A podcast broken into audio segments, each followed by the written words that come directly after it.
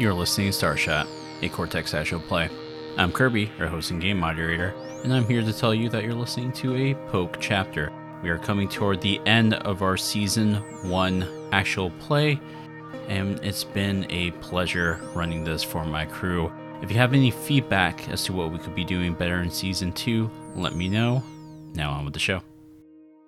Where we last left off with Polk, you woke up in the hospital after having these weird dreams of your past or flashbacks. Unclear. The doctor didn't really seem to have anything for you. You just got delivered off the bus after being exposed to like toxic environment and you somehow survived. The doctors off screen, I think, would tell you that like your recovery was way faster than uh, what they normally see and additionally, they've been having a lot of people come in with this exposure. A lot of people from like the fringes. Most of them aren't surviving. Also, you had company. You had Bao with you last time uh, that you were here. Bao uh, being your friend and colleague, uh, both in the few religious order, but also at your Amy Fawn's uh, restaurant. And where we specifically last left off, you were essentially breaking down everything that had happened since you last saw Matt Amy Fawn. So you actually tell me where do you want to pick up the scene? I actually like to pick it up a little bit down the road. At this point, having just kind of convinced Bao that something greater is afoot. I mean, is, is it too much to have moved past the point where we're in the hospital anymore, or we've like just gotten released? Is that too far? No, it's not too much at all. Maybe Bao and I are like just gotten discharged from the hospital. He and I are like walking out the front door. I think reasonably, unless you're going to force the issue, I, I would think that would probably be the next day. Sure. Yeah, makes sense. It's the next day you've been given back your clothes, which has been like sanitized from all the uh, potential contaminants that were in the air. Yeah, you and Bao are stepping out of the hospital. You find yourselves in front of one of the civilian hospitals here in Stepping Stone. It- It's pretty busy. When the two of you are stepping out, that's when an ambulance is parking its way up in front of the nearby like emergency center entryway. You can see that there are military officers, funny enough, being taken out on stretchers and brought in through the emergency room. This is funny in the sense that, you know, they have their own like military hospital. Yeah, for some reason they're being uh, escorted out here away from the military base and brought in. You Bao the wide open air, uh, the long streets. Uh, what what do you want to do? So at this point, kind of having recovered from my excursion into, into the wilderness and the exposure to the toxins, having convinced Bao that something happening that is greater than Hirai involves Leona, and now kind of seeing this strange, unexplainable, you know, event of these military, you know, walking wounded are now being treated in a civilian hospital. I've gone through a lot. I've, you know, been battered and bruised and left in the dark and haven't really gotten a single step closer to finding out what's going on. I'm kind of in full like I need to investigate and get to the bottom of this and get some kind of answer, or else I'm going to be stuck in this loop of danger and unknowing, and I, I, can't help Liana or Bao or the Few or anybody else until I begin to actually put some pieces on the board and into the puzzle. So I start to kind of think, and I'm, I'm- I'm doing this kind of thinking out loud with Bao because I, you know, I explained to him before at the hospital the other day. Now I'm, t- I'm kind of thinking out loud and talking to him about the people I saw who perpetrated the riot back at the Candlelight Vigil, how that maybe finding out who they are or who's behind that unrest may be the first step to figuring out exactly where this goes. So you know, you know, you know the scene in the movie where the, where the kind of down on his luck like PI is kind of like finally just like you know gets fed up, just like I got I gotta get to the bottom of this. Like that's kind of where I'm at this point. I've got to move heaven and earth to understand the first few threads of this mystery. I've got to start somewhere. And if if this if starting somewhere means starting with the kind of you know military irregulars at the riot, then maybe that's the place to start. But if there are other things I could that would be a good place to start, I'm also all ears. How do you want to go about that? Are you just going to try to do a drive-by of the base? Or are you trying to Oh. check out the news? Sorry, maybe, maybe or more specific. Not not these military, not these wounded military members. I'm talking about the kind of Hmm. the militia members of sorts who were at that that candlelight vigil riot. You know, who clearly had some kind of martial Oh. training. I, I, I'd like I've, I've, Okay. like I've got certain like if, if I if I had a big board with a bunch of red string on it right now, it would be you know a big timeline starting at the riot, and there would be you know photographs of the people I saw there. Again, like a, if you imagine it's like almost like a mental map. But then there would be the people I saw loading the clones uh, into the vans at the mall, are another part of that map. There's, but there's no connection between the two of them yet. I've got to figure out more about one of those parties so I can begin to make the connection between the two. I think there's a baseline of information I want to give you, uh, but I want to go ahead and roll for this so that way we can see if maybe we can ascertain additional information. Okay. Uh, so I'm going to go ahead and set the difficulty, uh, which my danger zone is starting just at a simple pair of d6s, and the difficulty is 9. So I think for the dice pool for this, it's like a mental d8.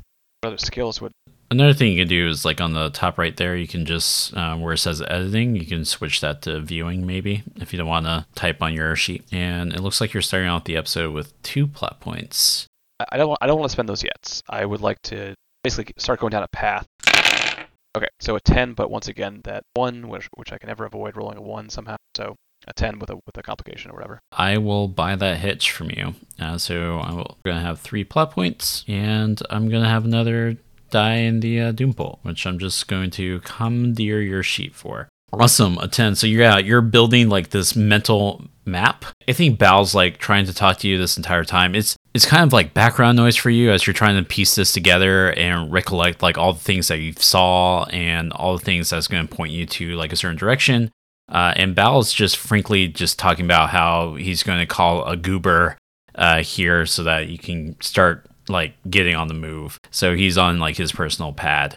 As it relates to like the militia members back at West Sands, you re- you remember that uh, there was something fishy about them. They all seem to sport these same like tiny but just noticeable enough like outlines of clouds as tattoos on like their neck or their hands. Additionally they just didn't seem to have like a professional bearing at all uh, for you know the west sands militia. And additionally, you actually trace this back to that confrontation that you had with what's his name? At Amy Fonz. If you recall, Liliana was worried over these folks who said that she apparently stole something remember like one of the members like reaching out to try to like grab her at one point and i think like a sort of tv show like i don't know csi or law or whatever have you uh, we have a freeze frame of that moment where we see the little cloud tattoo on the web of um, on the webbing between the guy's thumb and forefinger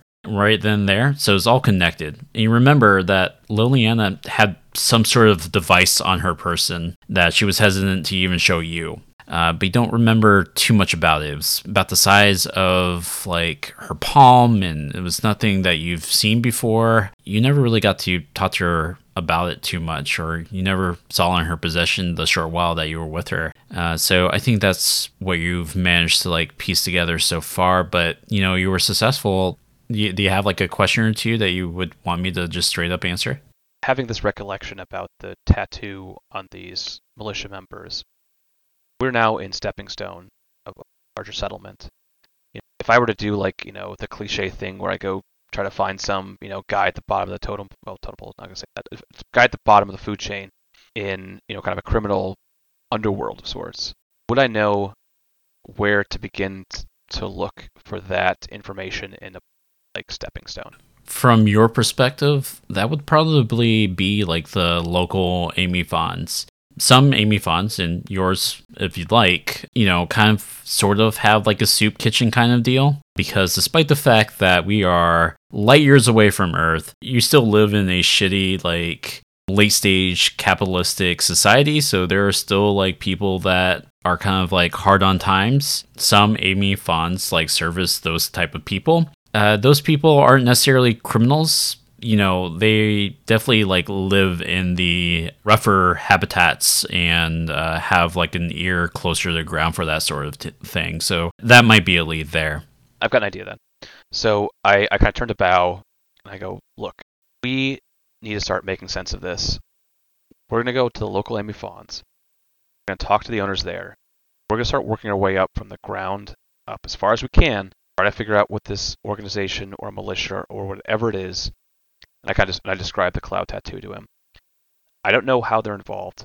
Dangerous, and they're violent, and they're connected to somebody knows what Liliana's role is in all of this. Then what I would think would happen next is like we if this is okay, we would cut to a shot like kind of a, a montage of me of us like walking to the Amy Fonds, getting there. We're like you know there's like music playing over it, but you know, there's no dialogue. We you could see us like talking to the owner of Amy Fonds, and clearly because they're also members of the few, like there's a there.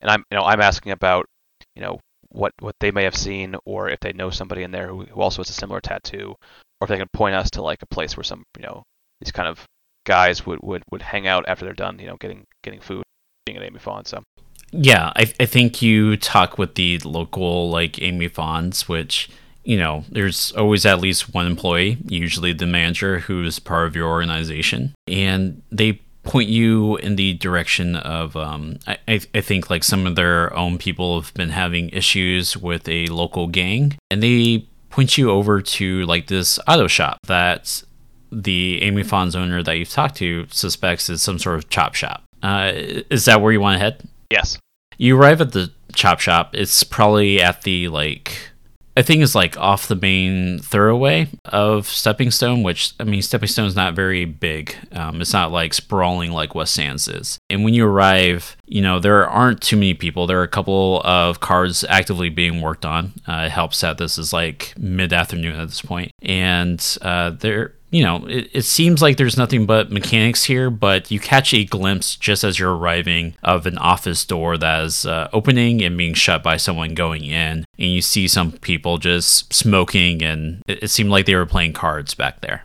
Okay. Uh, I look around for anybody who seems to be kind of actively working on a car, or, or at least kind of distracted by their work.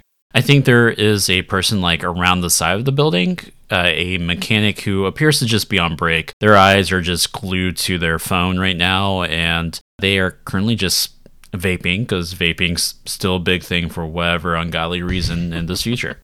So, but before we, I kind of approach them, I turn to Bao and go like, Bao, like, remember, dangerous, violence, careful, and we're not here to get hurt or confront them.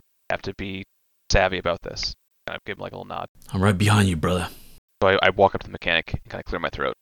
Excuse me. His eyes flit up to you, and then they're like right back on his phone. And without looking at you, he just says, uh, "If you're here to check up on a ride, just gotta go around to the front, just counter there, just talk to the receptionist. He's really cool."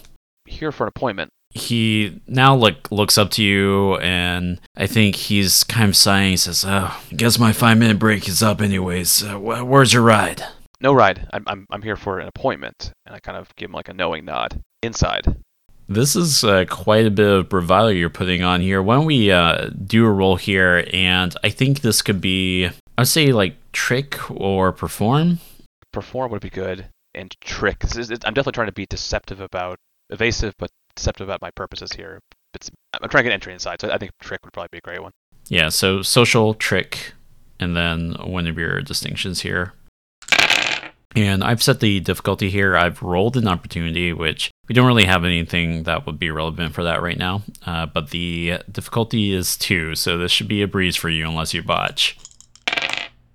I can't. I can't roll a d4 without it being a one. I mean, it's a, it's a seven, but again, there's another one for you. Yeah, I'm going to go ahead and buy that. I'll tick you up on plot points. So you're at four plot points now, and I'm at two d8s make sure make sure the danger pool is as large as it can be before I confront like some giant monster.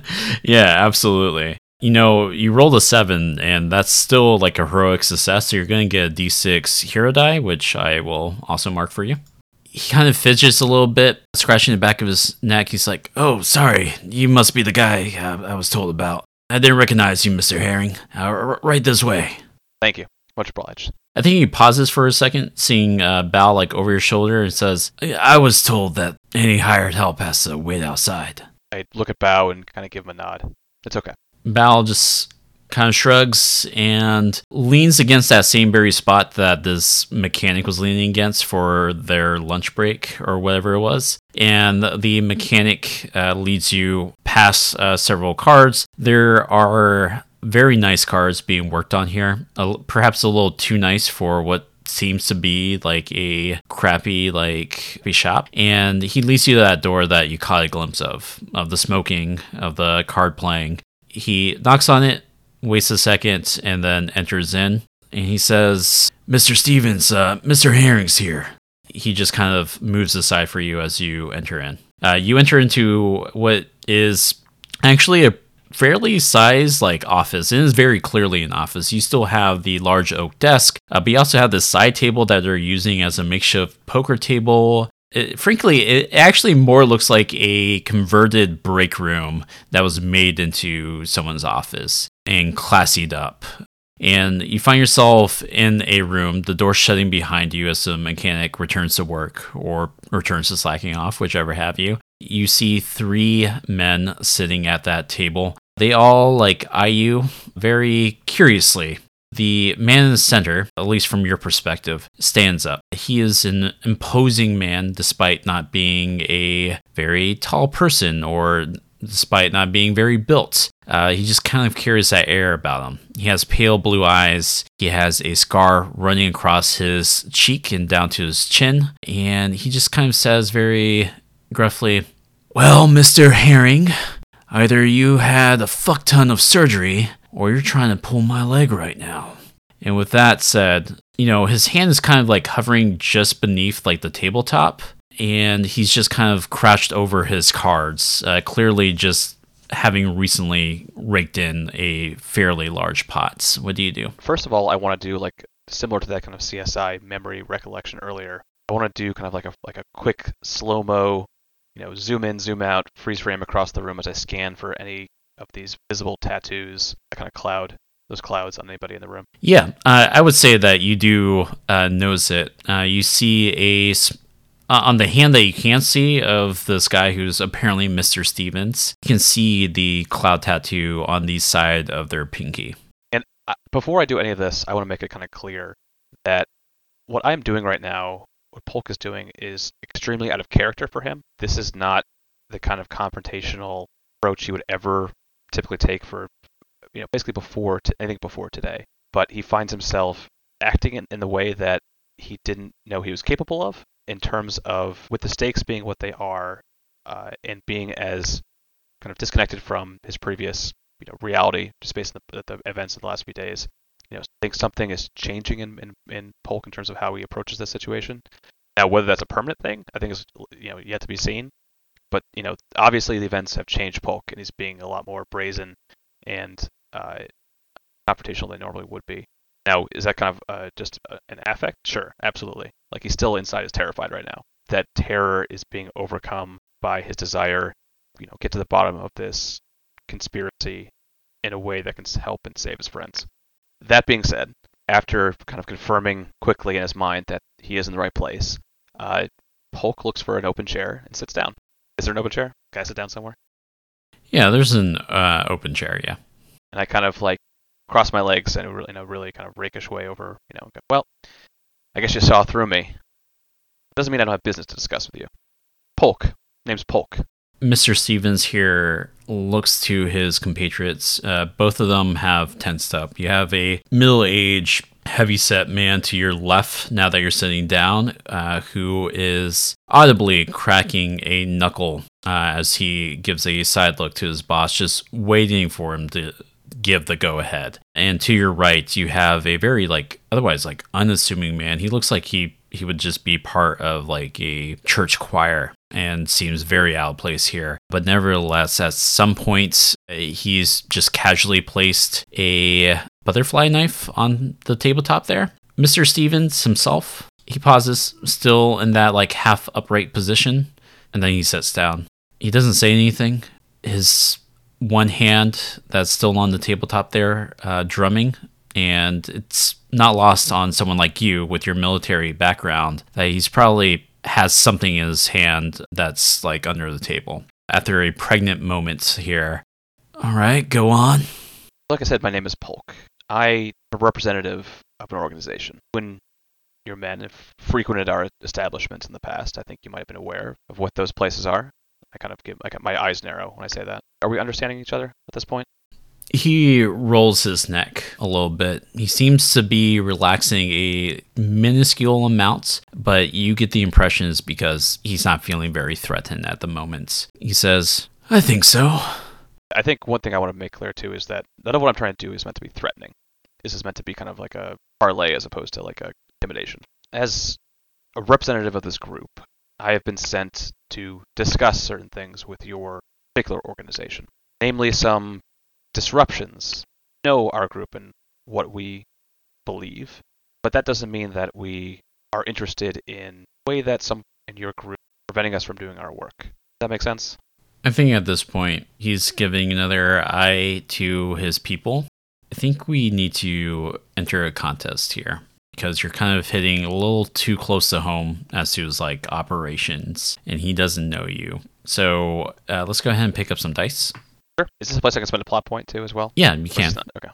Are, are you trying to create an asset right now before you roll? The asset I'm trying to create is something non-tangible. I, I'm trying to create a asset where he understands me rightfully or truthfully or not as a major representative of the few, and th- and that in a way that would diffuse any kind of threat he would feel for me, and more. uh, It, it seems easy to deal with.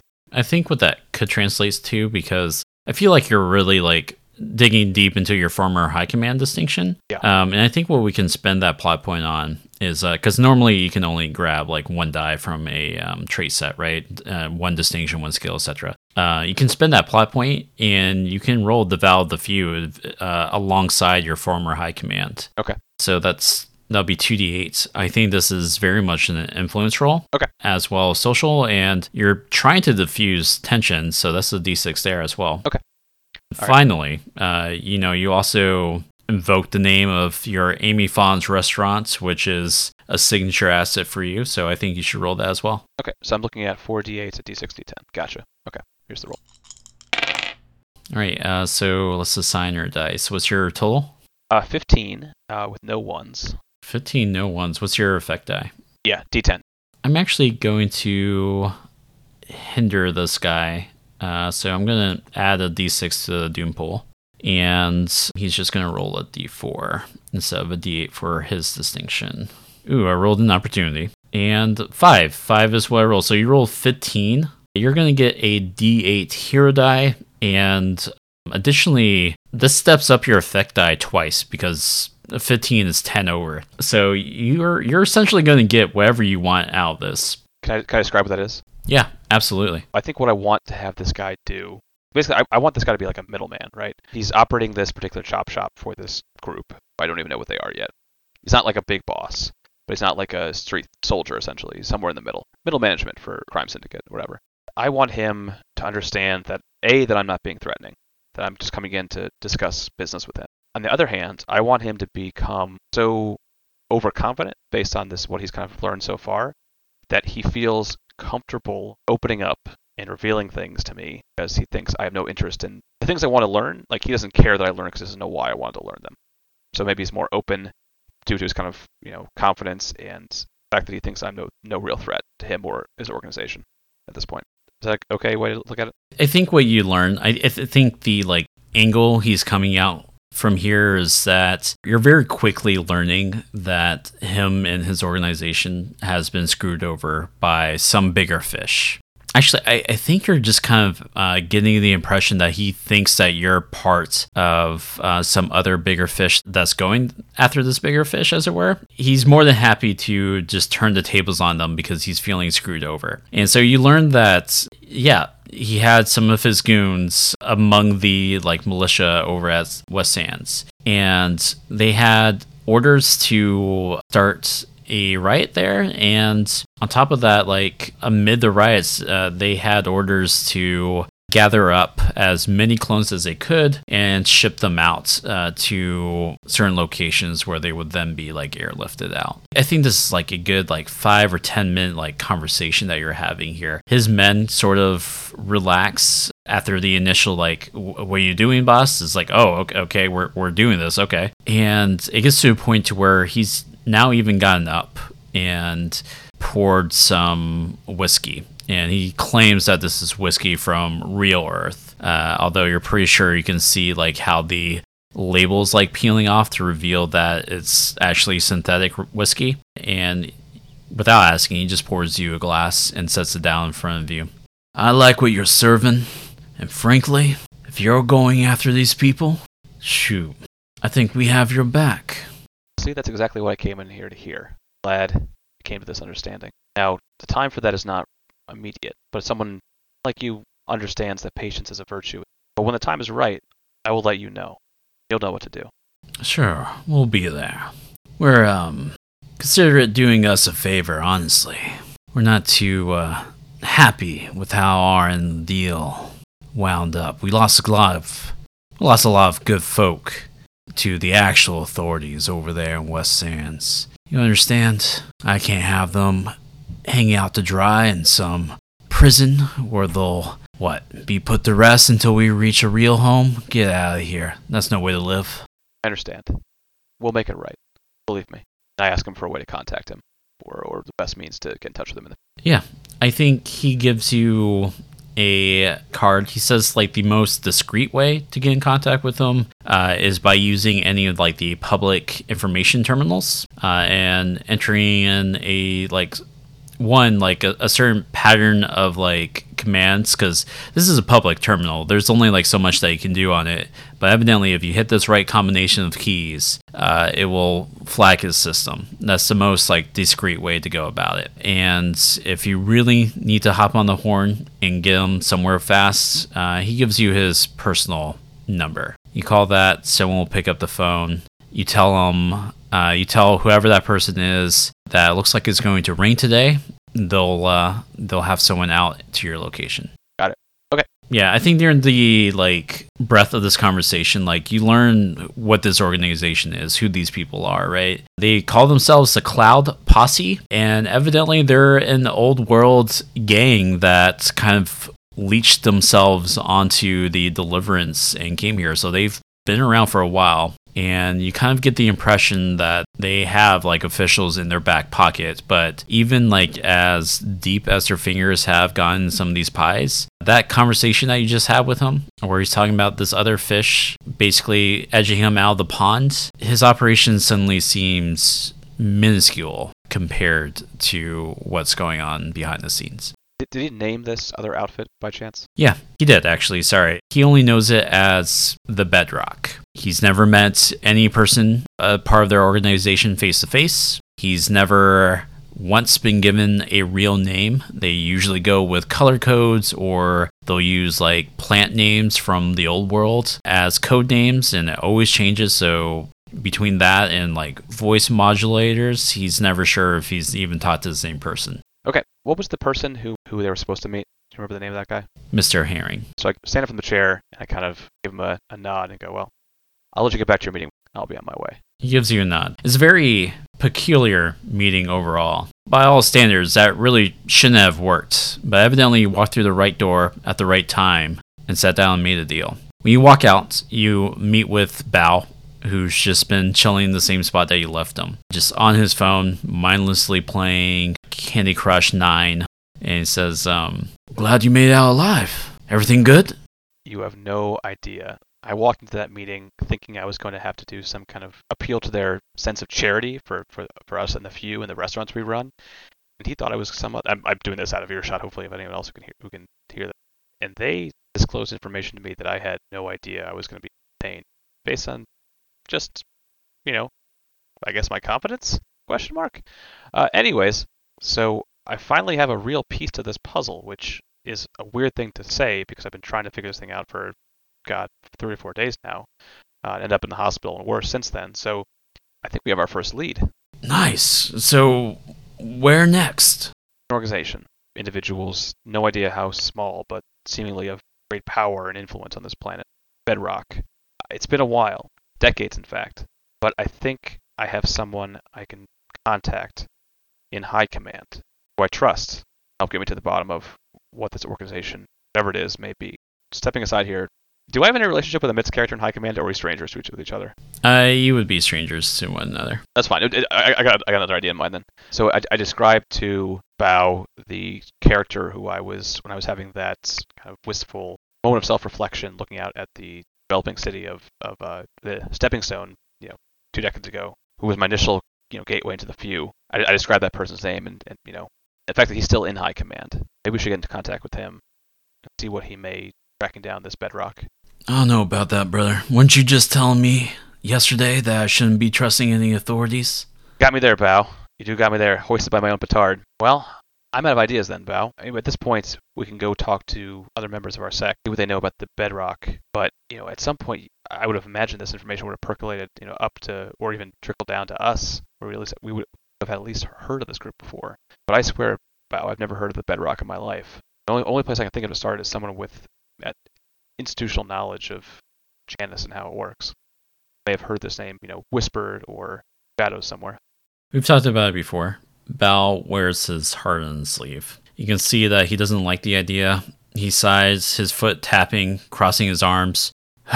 okay, well, look, if you if you feel like this is your your only lead, you think it's going to get us closer to Liliana, then I say let's do it. But I say we meet them somewhere public, somewhere safe. No, that makes sense, Bao. I agree. We'll find a public place to meet, see what we can find out. Well, the person I will contact, I do trust. He's the person who first introduced me to our group I think he is a sympathetic figure or plight. I'm going to uh, actually ask you to make a roll. As you're having this conversation, are, are you like on the move right now, or are we still oh, just. Yeah. Okay. No, we, we, we are. We are I, I, I waited until we were like blocks away before I began to have this. Okay. Are you two like driving around, or are you just walking? Walking. As you're walking and having this conversation, Bao's like clapping his hands, like, "All right, let's do it." And then he pauses. He's he actually like stops in the sidewalk and says, "Are you okay? Your uh, your eyes are looking a little funny." As he says that, your vision begins to blur, and you feel like a drill is piercing through the back of your head. And you recall the um, the whispers that you were hearing in that flashback of yours. You're starting to hear them now. Can you make a roll for me? Uh, this is going to be mental and focus, and then of your distinctions, probably former high command, is probably the best here in terms of like you know mental resolve. But it's up to you. I think that's a good idea. So Two d8s and a d10. Gonna roll the difficulty for you. And the Well. dif- difficulty has been rolled to 16. Oh, no worries. I, I, you know, I rolled a seven, so I clearly beat that by a. oh, sorry, not even that. It's a five. I, I, I was I spoke too soon. It's a five. So even yeah. And this one, you're going to pick in an effect die. So do you want to stick with that five and then have the other die as your effect die? Yeah. So the, the d8's the effect die. So with a 16, you know, they beat you twice. And my effect die is going to be a d6. So this gets stepped up to a d10. I am removing some of your hero dice because I rolled a heroic success, but I don't get hero dice for some reason. You know, even though I do all this work, I, I don't get hero dice. Uh, so I'm going to be removing that d8 hero die that you got. Yeah, you're going to take a complication, which is going to be a d10 splitting headache complication. I, I think you'd like stumble. I think if it wasn't for Bao, you'd be falling on the floor right now. The piercing like drill of whispers hitting the back of your head is gone like 10 seconds later, but what feels like an hour for you. And when it does, you're left with this splitting headache. There's this ringing pitch in your ear, but you can see that Bao's trying to talk to you. And when his voice can finally be heard, it's like, hey, hey, maybe we should go back to the hospital. Maybe we should forget all this. Are, are you okay? No, I'm fine. I'm fine. I just I'll, I'll be fine. Just we have to keep going. help me, help me walk here, Bao. I think that's the shot of that scene. It's the two of you uh, walking along the uh, sidewalk, him putting like a your arm around him. Super broad shoulders compared to you, but nevertheless, he's helping you along, and it's probably a solid block before the splitting headache alleviates just a little and comfortably enough for you to like actually walk firmly. Now, in terms of this meeting, how do you get in contact with your old buddy here? Back when I left High Command, God, two decades ago, uh, he was you know, obviously he was he was my entry into the few, and I know who he got me in contact with the few. So I, I messaged that person to see if they can basically get me in contact back with him if they still know if he's around, and it's still in Stepping Stone. I think it's a tense like five minutes, but yeah, you find out that that person's still in the military, and you find out that they have uh, essentially reached the rank of general at this point in their career. Wow, good for them. I guess they've done something with their life. So uh, I, I sent a message to them. I don't say, I don't mention the bedrock or the circum- circumstances of me being in Stepping Stone, but I kind of make the message along the lines of like, you know, need to meet, situation urgent, from one friend to another, and I give him a time and a place at a public, you know, public location in Stepping Stone. I think because of developing situations in and around Stepping Stone, which you've seen, military officers being carted off into the emergency room, it's not too unreasonable that he's initially hesitant. So I, I, think you're ultimately going to get this meeting. Let's just flavor like the like impression and how well that might start off as by doing a roll. Difficulty here is set to 10. There's also an opportunity on the board, which is now actually finally relevant. Remember, you can buy an opportunity to step down an existing complication. Yeah, for sure. I want to step down this this uh, headache to a D8, or if if that's possible. I'm not sure. This kind of walks the line of influence and trick. You're trying to approach this with some subterfuge, but you're also just. I mean, you're not lying. You're just kind of no, pulling no. your cards to your chest. So I, I, suppose this is like just more of an influence. Yeah, like the reason I'm, I'm being coy about this is not to put him in any danger either. So this, I don't think there's any, any kind of trick or malice involved in, in, in being less than forthcoming. Right. Okay. Uh, that would be a 12, but with a 1 on the d10. I will not buy that hitch this time. You beat my total. Uh, it's a little bit of a back and forth. Uh, I assume you're you're text messaging, right? It's a little bit of a back and forth. Very curt replies on their part. They're not saying what's going on directly, but they are laying on thick that they are a very busy person. But sure enough, they agree to a meeting with you. They have a frame of time in like two hours. I think I make clear as much as I can without giving away the whole story in these messages that my information is related to greater kind of events happening, whether in Stepping Stone with the military casualties or with you know things in orbit. Subtly though, yeah, in a cool way. yeah, absolutely. You're you're hip with the lingo. As we bring this session to a close, uh, I think we have a shot of you and Bao at like a bus station stop, right? Just just to have a place to sit. And yeah, you get off the phone there, and Bao's just kind of looking at you, well, is he going to meet us? Bao. I hope to God. Otherwise, back to square one. All music and artwork was done by James Austin, whose other works can be found in the show notes.